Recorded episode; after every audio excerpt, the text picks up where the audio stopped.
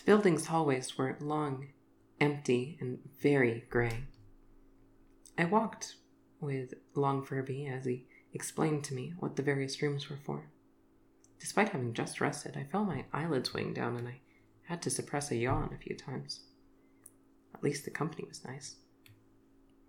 Eventually, after what felt like an eternity, we came across an elevator and stepped into it. My boss pressed the down button, which made sense because we were on the top floor. The short ride was filled with silence, and I felt extremely awkward. When the doors parted, I had to force myself to wait for him to exit first.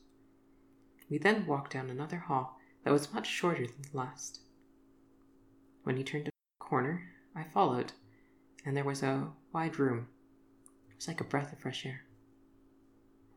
This, he gestured towards the space in front of us, is the break room.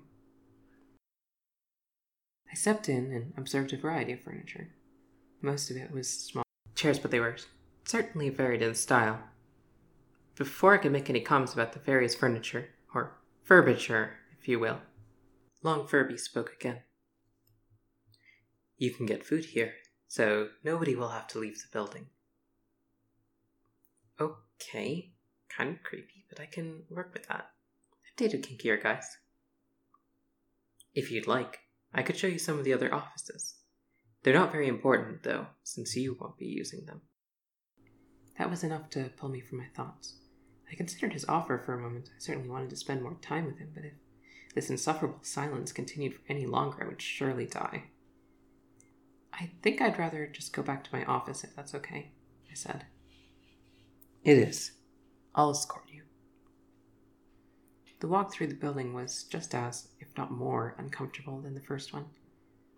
There were several times I had to force myself to not make small talk.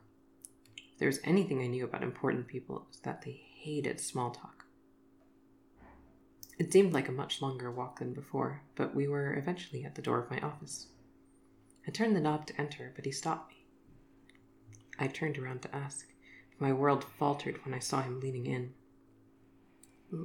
Long Furby? My words were cut off.